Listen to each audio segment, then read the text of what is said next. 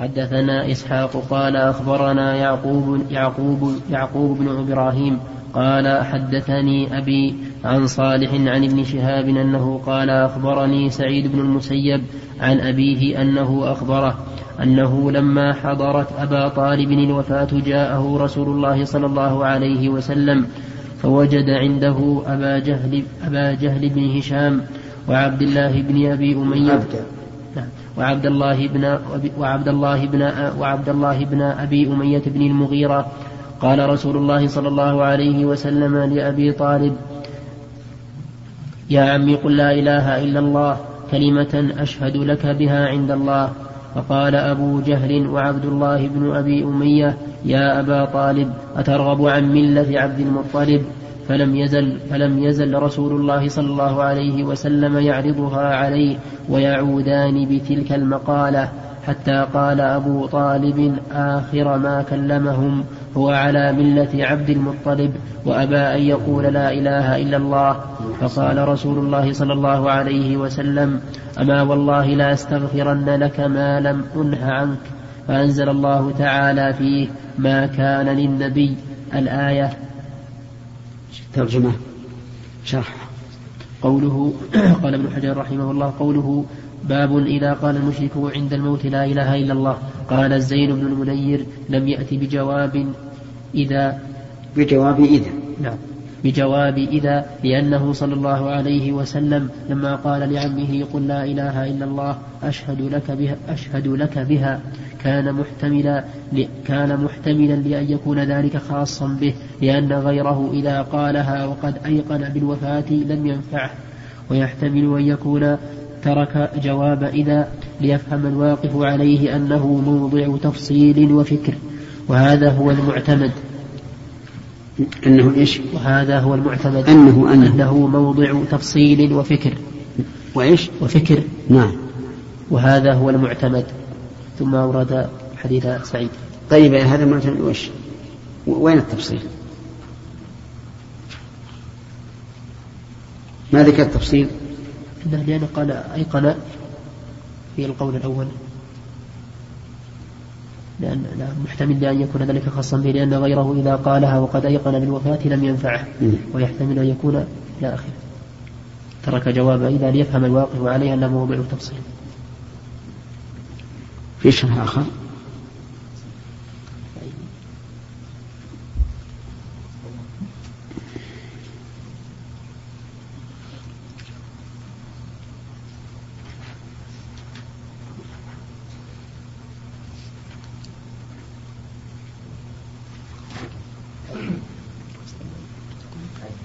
نعم. حسين من؟ العيني؟ طيب. قال العيني قال العيني رحمه الله تعالى باب إذا قال المشرك عند الموت لا إله إلا الله. أي هذا باب يذكر فيه إذا قال المشرك عند موته كلمة لا إله إلا الله ولم يذكر جواب إذا لمكان التفصيل فيه وهو أنه لا يخلو إما أن يكون من أهل الكتاب أو لا يكون وعلى التقديرين لا يخلو إما أن يقول لا إله إلا الله في حياته قبل معاينة الموت أو قالها عند موته وعلى كلا التقديرين لا ينفعه ذلك عند الموت. لقوله تعالى يوم يأتي بعض آيات ربك لا ينفع نفسا إيمانها الآية وينفعه ذلك إذا كان في حياته ولا استدلال بهذا آية غلط. الصواب أن يستدل بقوله تعالى وليست التوبة للذين يعملون السيئات حتى إذا حضر أحدهم الموت قال إني تبت الآن. أما الآية التي استدل بها فهذه في انقطاع التوبة عموما إذا طلعت الشمس من مغربها. نعم. وينفعه ذلك إذا كان في حياته ولم يكن من أهل الكتاب. حتى يحكم حتى يحكم بإسلامه بقوله صلى الله عليه وسلم أمرت أن أقاتل الناس حتى يقولوا لا إله إلا الله الحديث. وإن كان من أهل الكتاب فلا ينفعه حتى يتلفظ بكلمتي الشهادة بكلمتي الشهادة. واشترط أيضا أن يتبرأ عن كل دين سوى دين الإسلام. وقيل إنما ترك الجواب لأنه صلى الله عليه وسلم إنما قاله لعمه أبي طالب إنما قال لعمه لأنه صلى الله عليه وسلم إنما قال لعمه أبي طالب قل لا إله إلا الله أشهد لك بها. كان محتملا أن يكون ذلك خاصا به لأن غيره إن قال بها وقد أيقن بالوفاة لا ينفعه ذلك.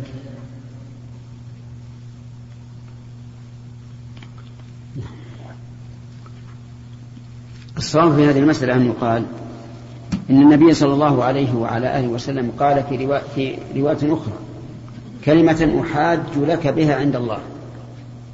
وهذا يدل على أنه قد ينفعه وقد لا ينفعه.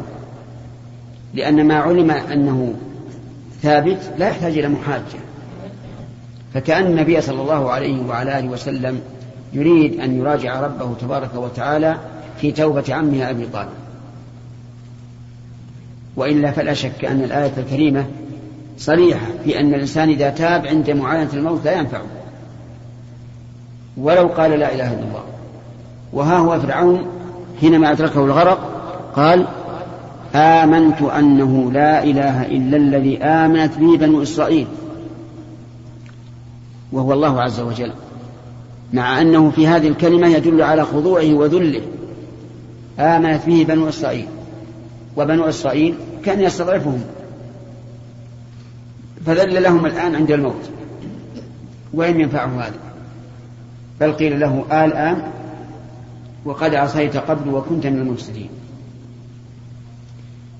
فحديث حديث أبي طالب الذي الذي الذي قال فيه الرسول أحاج لك به عند الله يدل على أن النبي صلى الله عليه وسلم لم يجزم بذلك.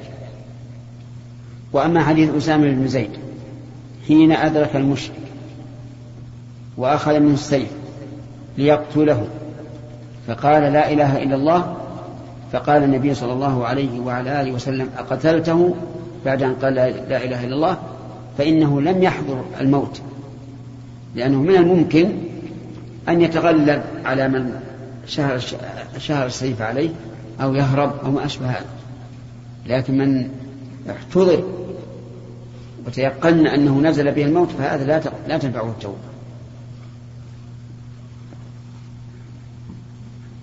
وهذا يوجب للإنسان أن يبادر بالتوبة وأن لا يمهل ولا يتأخر لأنه لا يدري متى, متى, متى يفجأه الموت. كم من إنسان مات فجأة على فراشه على سيارته وهو يمشي وما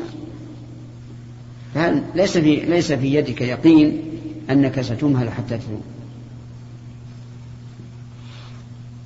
وفي هذا الحديث دليل على خطر جلساء السوء. وذلك أنه لولا وجود هذين الرجلين لكان يحتمل أن الرسول صلى الله عليه وسلم يميل إلى قول ابن أخيه. نعم أن أبا طالب قصد. نعم يحتمل أن يكون أبو طالب يميل إلى قول ابن أخيه. لكن جلساء السوء والعياذ بالله كلهم شر. فيجب الحذر منهم وفي هذا الحديث دليل على شفقة النبي صلى الله عليه وعلى آله وسلم العظيمة على عمه حيث قال والله لأستغفرن لك ما لم أنه عنك. وفيه أيضا دليل على أن الرسول توقع أن ينهى الله تعالى عن عن نبيه عن استغفاره لعمه. بقوله ما لم أنهى عنك وإلا لما احتيج إلى هذا الشرط. فأنزل الله تعالى ما كان للنبي والذين آمنوا أن يستغفروا للمشركين ولو كانوا أولي قربى من بعد ما تبين لهم أنهم أصحاب الجحيم.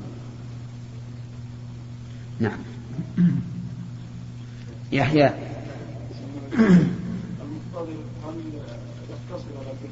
إيش؟ نعم. إيش؟ نعم. المحتضر. ها. يعني هو كافر هو كان كافرا. يكفي لا إله إلا الله. من كان آخر كلامه من الدنيا لا إله إلا الله دخل الجنة.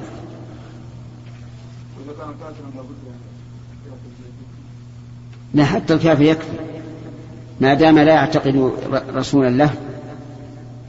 أما إذا كان يعتقد أن له رسولا فهذا لا يكفي إلا أن يكون في قلبه أنه يشهد أن محمد رسول الله. وهذا هو الذي جعل بعض العلماء يفصل بين اليهود واليهود والنصراني وبين المشرك. قال لأن المشرك لا يدعي رسولا واليهودي والنصراني يقول لا إله إلا الله ولكن يدعي رسولا والصواب أنه من قال لا إله إلا الله من يهودي أو نصراني أو مشرك فإنه يقبل منه. ما لم يحضر أجله. نعم يا عبد الوهاب.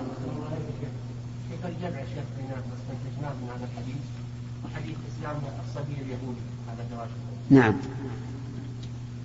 الظاهر ان اليهودي إنه لم يفقد وعيه ولم ينزل به الموت بل كان مريضا. ولهذا التفت إلى أبيه يعني كأنه يستشيره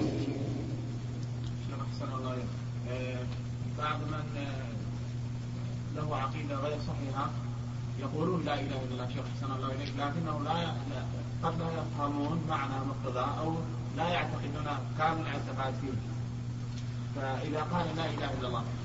وهو يعني أفعاله أو اعتقاده يناقض هذا. هل نقول أنه مات على هذا الكلمة؟ الظاهر لا إذا علمنا أنه يقول لا إله إلا الله وهو مبتدع بدعة مكفرة فلا ينفعه. لكن حال حال حضور الموت وتردي الإنسان له حال غير كونه في نشاطه في دعوته إلى البدعة. فينبغي أن نرفع عنه بدعته ونقول هذا الرجل تاب ويغسل ويصلى عليه.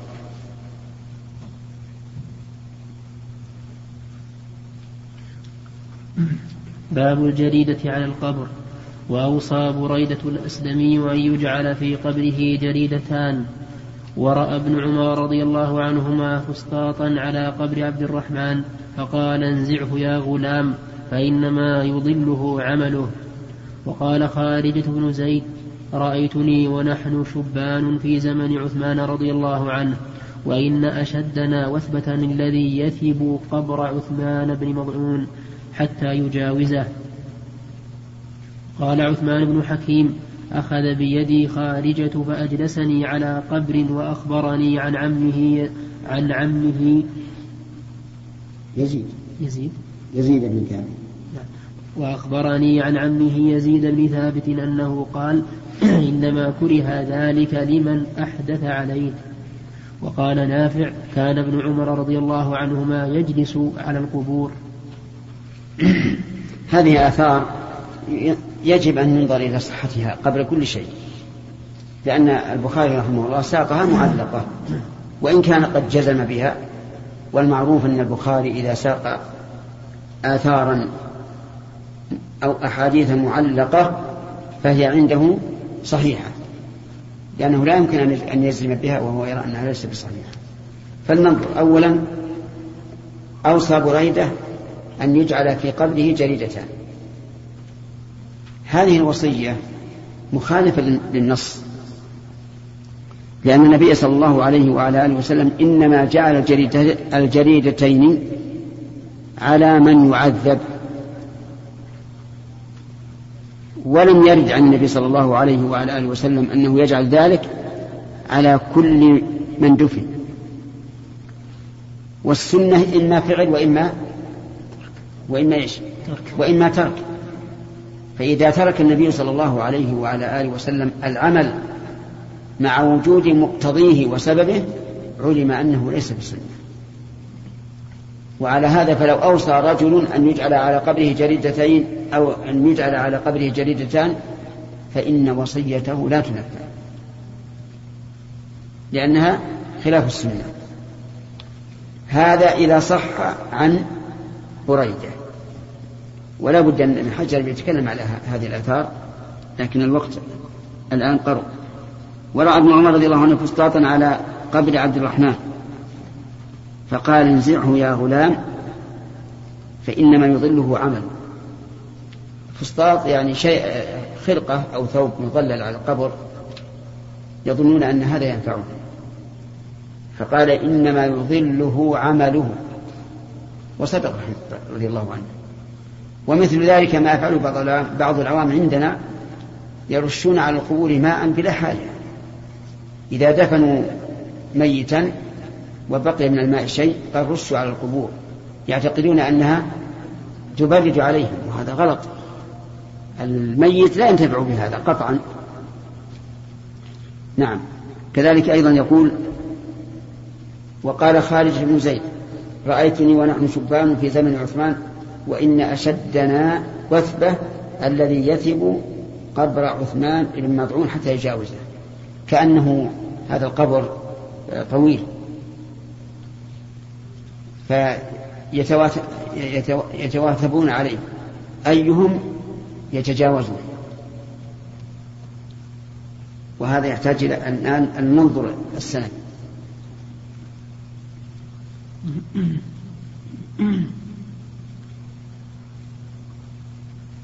قوله. وعن خارج نعم. وعن خارجة. نعم. قوله. وقال خارجة. نعم زيد أي ابن ثابت الأنصاري أحد ثقات التابعين وهو أحد السبعة الفقهاء من أهل المدينة إلى آخره. وصله المصنف في التاريخ الصغير من طريق, من طريق ابن إسحاق. قال حدثنا يحيى بن عبد الرحمن بن أبي عمرة الأنصاري قال سمعت خارجة بن زيد فذكره. وفيه جواز تعلية القبر ورفعه عن وجه الأرض. وقوله رأيتني بضم المثناة والفاعل والمفعول ضميران لشيء واحد وهو من خصائص أفعال القلوب ومظعون والد عثمان بظاء معجمة ساكنة ثم مهملة ومناسبته من وجه من وجه أن وضع الجريد على القبر إيش؟ ومناسبته من وجه أن وضع الجريد على القبر يرشد إلى جواز وضع ما يرتفع به ظهر القبر عن الأرض. وسيأتي الكلام على هذه المسألة في آخر الجنائز يصير خلاف ما ظنينا أنه طويل. بل هو رفيع. وهذا أيضا يحتاج إلى إلى نظر. لأن السنة لا يرفع القبر إلا نحو شبر أو نحو أو, أو أقل.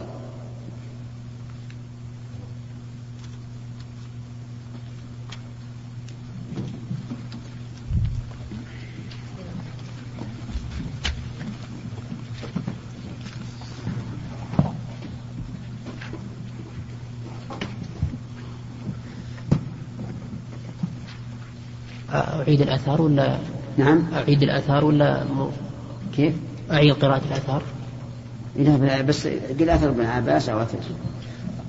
أعيدها أعيد مهما قال البخاري في صحيح تعليقا أيضا في باب الجريدة على القبر وقال خارجة بن زيد رأيتني ونحن شبان في زمن عثمان رضي الله عنه وإن أشدنا وثبة الذي يثيب قبر عثمان بن مضعون حتى يجاوزه حتى يجاوزه. قال يجاوزه. قال في الفتح وقد وصله المصنف في التاريخ الصغير من طريق ابن إسحاق. أقول قال في التاريخ الصغير حدثنا عمرو بن محمد قال حدثنا يعقوب قال حدثنا أبي عن ابن إسحاق قال حدثني يحيى بن عبد الله بن عبد الرحمن بن أبي عمرة الأنصاري قال سمعت خارجة بن زيد قال سمعت خارجة بن زيد بن ثابت يقول رأيتني ونحن غلمان شبان زمن عثمان وأن أشدنا وثبة الذي يثب قبر عثمان بن مضعون حتى يجاوزه. وقد مر قريبا الكلام على ما يعلقه البخاري بصيغة الجزم وأنه لا يغني ذلك عن النظر في سنده. وقد علم ها هنا سنده. وأقول شيخ ابن إسحاق لم أر له ترجمة. نعم. شيخ ابن, شيخ ابن إسحاق لم أر له ترجمة. وابن إسحاق كما تقدم في حديث فضالة أنه قال الذهبي من فرد به فيه نكارة فإن في حفظه شيئا ولا نعلم أحدا تابعه في هذا الأثر. ولا ثم قرينة تدل على حفظه ينجبر بها تفرده ففي الأثر نكارة. بل على القول بأنه يفهم منه رفع القبر فوق الشبر بل على القول بأنه يفهم منه رفع القبر فوق الشبر فوق الشبر شذوذ. إذ المعروف المشهور أن القبور لم تكن ترفع في زفه في ذلك العصر. بل نفس قبر عثمان بن مضعون ورد أن النبي صلى الله عليه وسلم وضع حجرا وقال أعلم به قبر أخي. وأسلفنا أن ذلك يدل على أنه لم يرفع على وجه الأرض.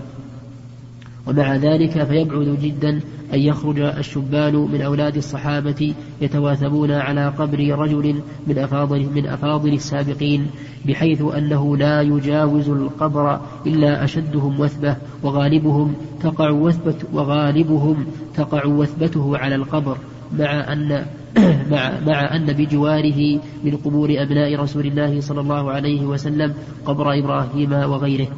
نعم قد كان بعض الصحابة والتابعين ومنهم خارجة لا يرون بأسا بالجلوس على القبور ولكن أين الجلوس من التوثب وقد كان أبناء الصحابة رضي الله عنهم بغاية التمسك بالآداب الشرعية ولا سيما مثل خارجة بن زيد. وفي تهذيب الكمال في ترجمة خارجة قال ابن نمير وعمر بن علي مات سنة تسع وتسعين وقال ابن المديني وغيره وغير واحد مات سنة مئة.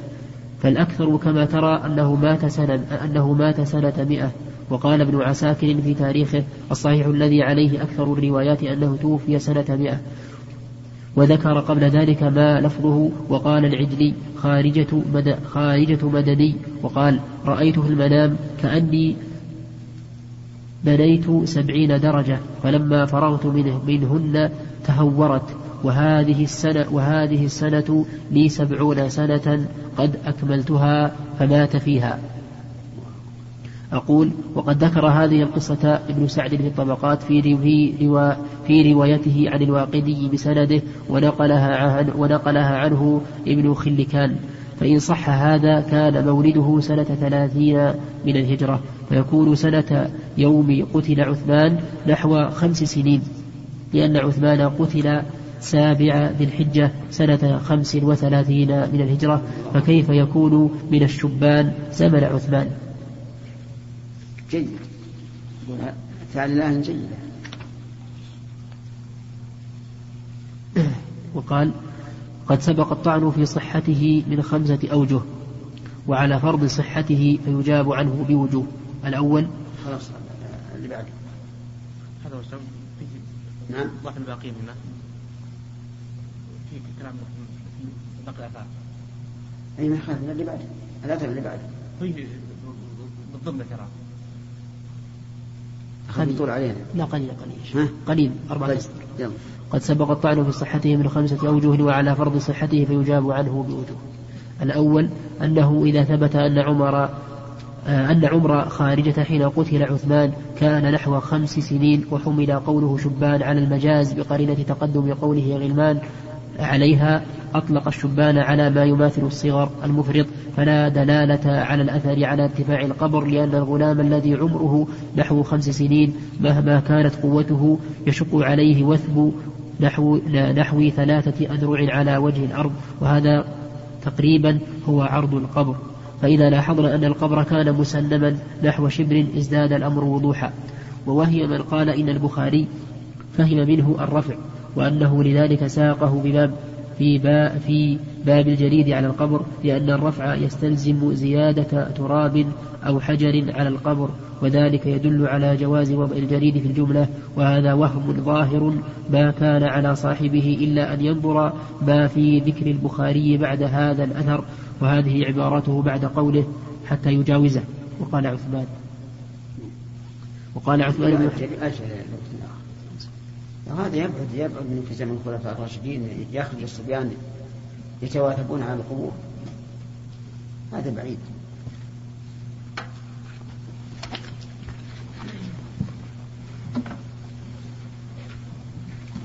نكمل يا شيخ. نعم. نكمل كلام المعلم حول أي نعم. الآثار؟ نعم.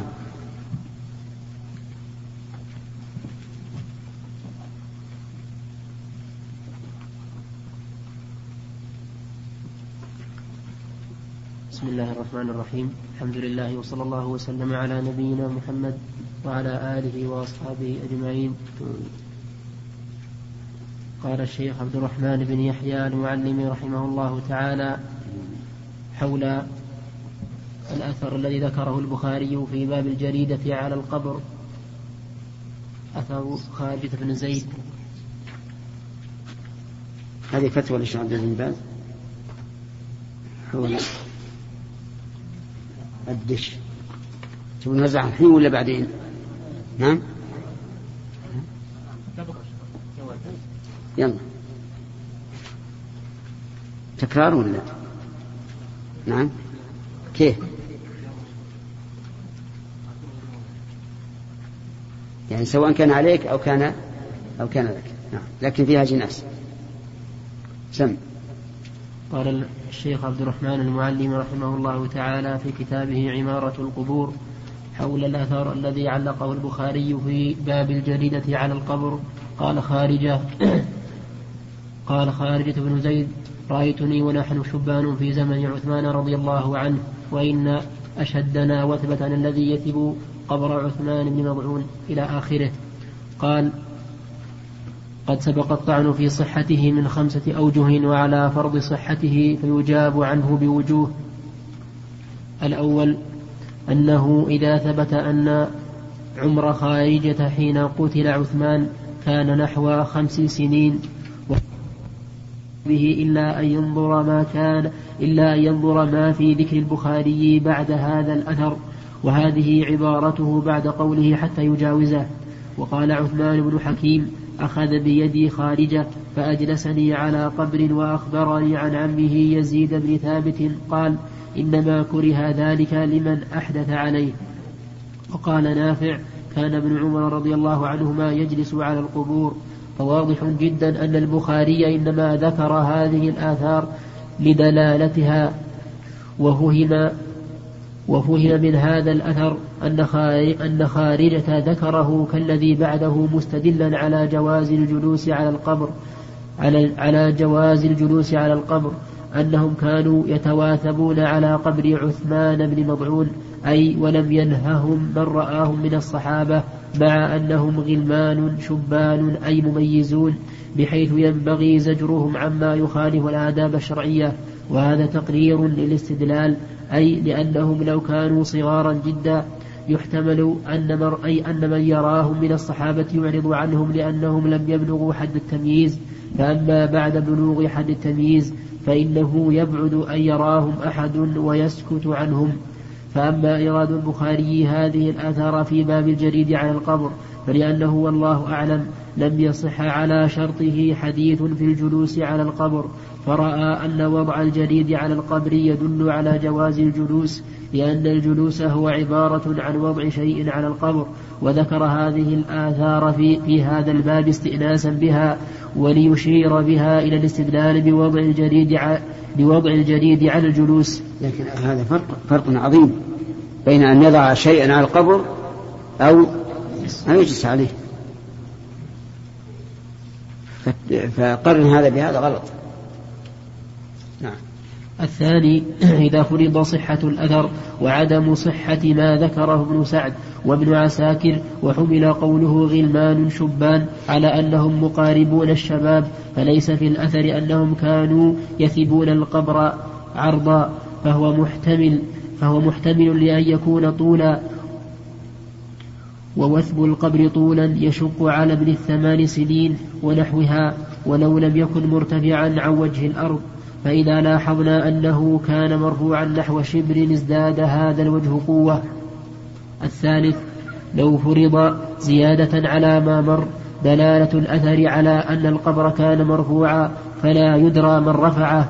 مع أنه قد ورد في قبر عثمان بن مضعون نفسه ما يدل على أن النبي صلى الله عليه وسلم جعله بحيث خيف انطماسه في, في مدة قليلة حتى احتاج إلى وضع حجر عند رأسه وقال أعلم بها قبر أخي بل الظاهر من ذلك أنه جعله مساويا للأرض كما مر في الفصل الأول وقد روي عن الصحابة النهي عن الرفع والأمر بالهدم فيبعد أن يفعله أحد منهم. الرابع لو فرض مع ما مر أن الرافع رجل من الصحابة. أن أن الرافع رجل من الصحابة. فليس في فعل الصحابي حجة. ولم يكن القبر ظاهرا لجميع الناس حتى يدعى الإجماع. الخامس لو فرض مع ما مر أنه كان ظاهرا فالصحابة رضي الله عنهم في مدة عثمان وبعده كانوا متفرقين في البلاد مشغولين بالفتن والمحن والإحن. الله السادس لو فرض مع ما مر أنهم كانوا مجتمعين فقد صح عن كثير منهم رواية النهي عن ذلك وصح عنهم العمل بموجبه كما مر كما مر وهذا كاف في نفي الإجماع. السابع لو فرض مع ما مر أنه, أنه لم يرد ما ينفي الإجماع ففي حجيته خلاف مشهور. الثامن لو فرض, لو فرض مع ما مر تسليم حجية الإجماع فبشرط أنه يعلم ولا سبيل إلى ذلك كما هو مقرر في الأصول. التاسع لو فرض مع ما مر أنه لا يشترط العلم به بل يكتفى بأنه لم ينقل من ما يخالفه. فإنما يكون حجة إذا لم يرد في كتاب الله عز وجل أو سنة رسوله صلى الله عليه وسلم ما يخالفه. وهذا هو الثابت عن عمر وعبد الله وغيرهما وعن الشافعي وأحمد وغيرهما. انظر باب كذا في الأم. وذلك أن وذلك أن احتمال وجود مخالف لقول من قبلنا لم ينقل لم ينقل قوله أقوى من احتمال كون النص على خلاف ظاهره فضلا عن احتمال النسخ فضلا عن احتمال كون الحديث الثابت بالإسناد كذبا. إيش؟ فضلا آخر نعم فضلا نعم فضلا عن احتمال كون الحديث الثابت بالإسناد كذبا. كون الحديث؟ نعم. فضلا فضلا عن احتمال كون الحديث الثابت بالإسناد كذبا. نعم يعني أن يثبت الإسناد لكن ما يكون في كذب فهذه أرب فهذه أربعة عشر وجها في سقوط الاحتجاج بهذا الأثر فمن لم يكتف بها فإنه لا يكتفي إلا بالسوط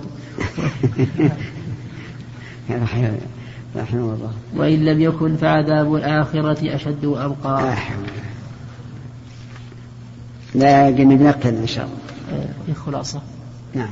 بعد أن ذكر الآية لقد أرسلنا رسلنا قال خلاصة حديث فضالة أن أن النبي صلى الله عليه وسلم كان يأمرهم أن يجعلوا القبور على الهيئة المشروعة التي قررها لهم وأن هذه الهيئة منافية لتكثير التراب.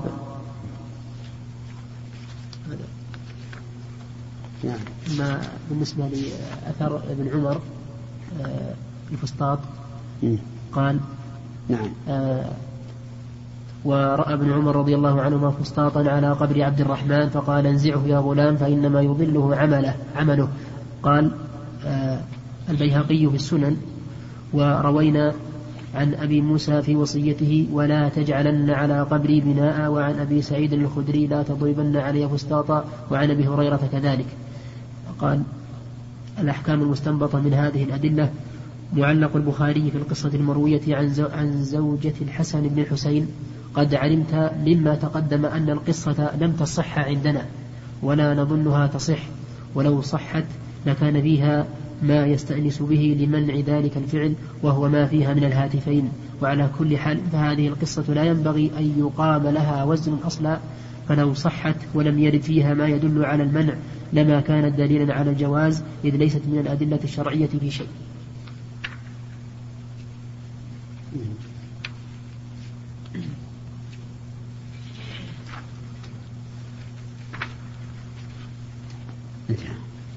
كيف هذا وش؟ علامات القبور ها؟ علامات؟ اي الأحاديث النفسية من المسلمين. تحت الخلاف. جيد آه، المكتوبة فيها ها؟ لا أجل أعرضها كمال عشان يجيب نعم. نعم. في الفتح؟ طويلة ولا قصيرة؟ ها؟ صدر كم؟ صفحة كم؟ 264 حول أي حديث؟ ها؟ 264 لا مختلف الطبع آه طبعا. حول أي أثر؟ آه هذا أحمد. له يقول تعلق الشيخ ابن باز. موجود هنا؟ في أكثر من تعليق في ثلاثة.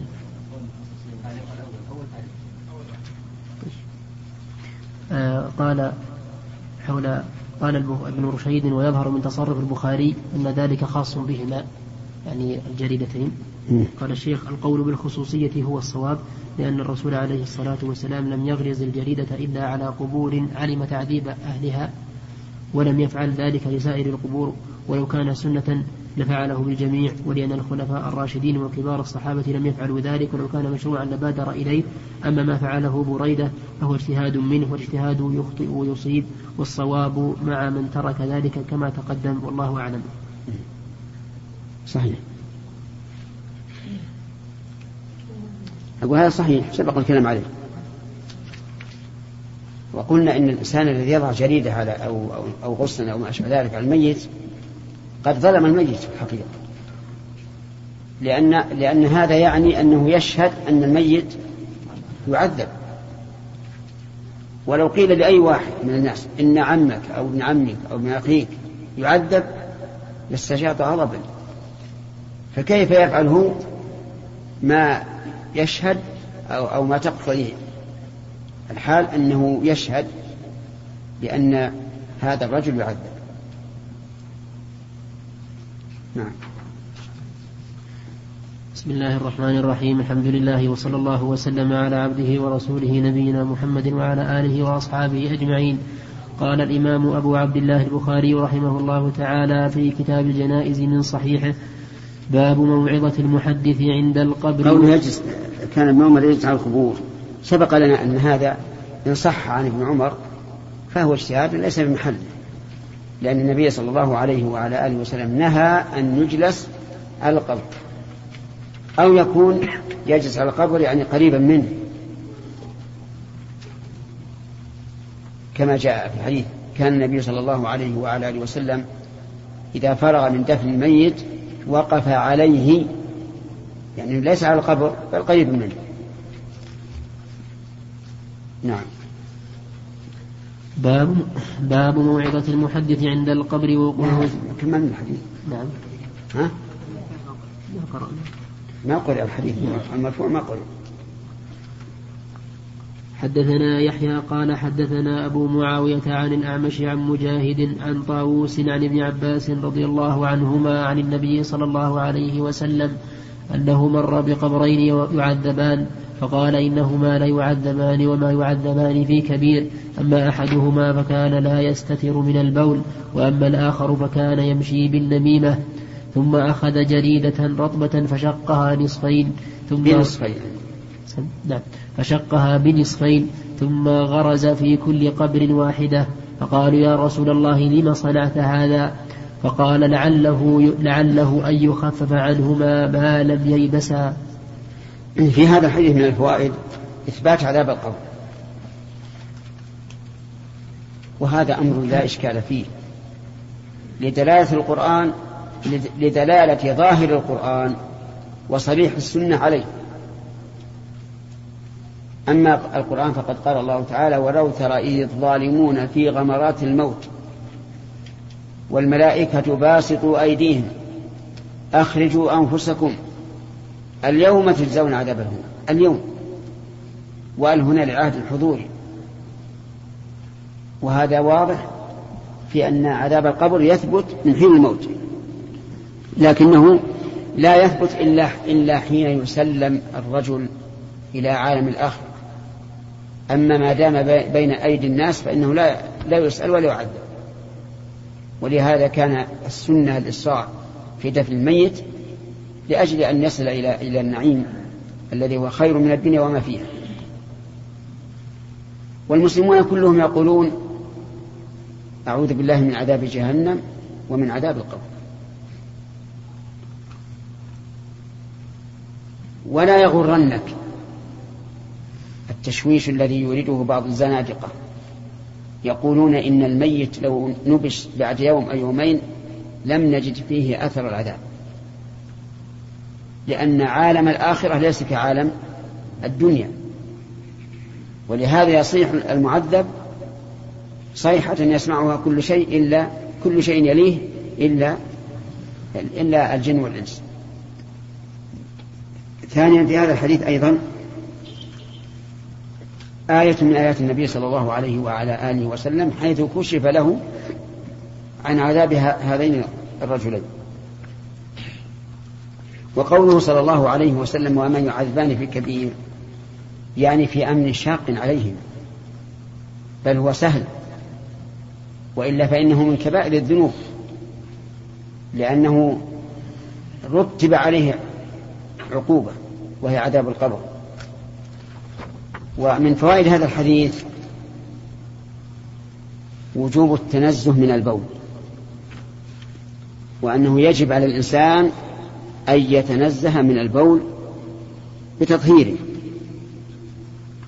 وهو معنى قوله لا يستتر. إذ جاء في اللفظ الآخر لا يستنزه من البول. ولكن هذا إذا كان يعلم أن البول أصابه. أما مجرد الشك والوهم فلا عبرة به. لكن إذا تيقن أنه خرج البول وأصاب ثيابه أو بدنه ثم لم يأبه به فهذا هو الذي على خطر. وقول من البول استدل به بعض أهل العلم إلى أن جميع الأبوال نجسة. يعذب الإنسان على عدم التنزه منها.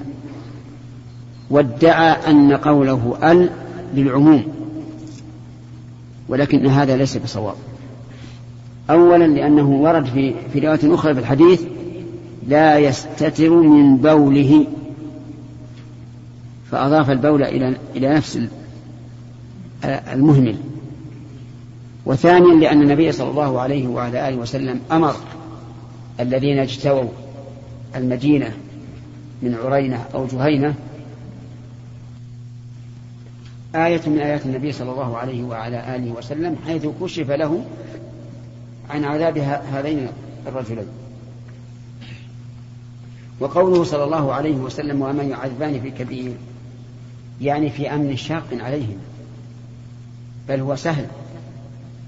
وإلا فإنه من كبائر الذنوب لأنه رتب عليه عقوبة وهي عذاب القبر. ومن فوائد هذا الحديث وجوب التنزه من البول. وأنه يجب على الإنسان أن يتنزه من البول بتطهيره وهو معنى قوله لا يستتر. إذ جاء في اللفظ الآخر لا يستنزه من البول. ولكن هذا إذا كان يعلم أن البول أصابه أما مجرد الشك والوهم فلا عبرة به. لكن إذا تيقن أنه خرج البول وأصاب ثيابه أو بدنه ثم لم يأبه به فهذا هو الذي على خطر. وقول من البول استدل به بعض أهل العلم إلى أن جميع الأبوال نجسة. يعذب الإنسان على عدم التنزه منها. وادعى أن قوله ال للعموم ولكن هذا ليس بصواب. أولا لأنه ورد في, في رواية أخرى في الحديث لا يستتر من بوله. فأضاف البول إلى إلى نفس المهمل. وثانيا لأن النبي صلى الله عليه وعلى آله وسلم أمر الذين اجتووا المدينة من عرينة أو جهينة أن يخرجوا إلى أبوال إلى إلى الإبل إبل الصدقة فيشربوا من أبوالها وألبانها. ولو كان نجسا لأمرهم النبي صلى الله عليه وسلم بالتنزه منه. ولما أجاز لهم أن يتداووا به. لأن النجس شربه محرم. ولا يمكن أن يكون دواء. فالمراد إذن من بوله. أو بول من يشابهه كبول رجل آخر. أصابك من رشاشه يجب أن تتنزه منه. وأما الآخر فكان يمشي بالنميمة. النميمة هي نسبة الحديث إلى قائله. فينقل كلام الناس بعضهم ببعض. فيقول فلان قال في كذا وفلان قال في كذا من أجل أن يحدث التفرق بينهم. وهذا عكس المصلح المصلح يصلح بين الناس فتجتمع القلوب هذا والعياذ بالله بالعكس. ثم إن النبي صلى الله عليه وسلم لرحمته بأمته أخذ جريدة الرطبة.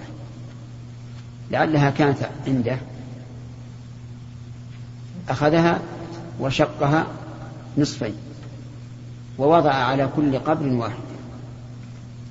فسأله الصحابة لماذا فعل هذا فقال لعله يخفف عنهما ما لم ي... لعله أن يخفف عنهما ما لم ييبسا يخفف عنهما إيش؟ العذاب الذي اطلع عليه. ما لم ييبسا يعني الجريدة الجريدتين. فلماذا قيده باليبس؟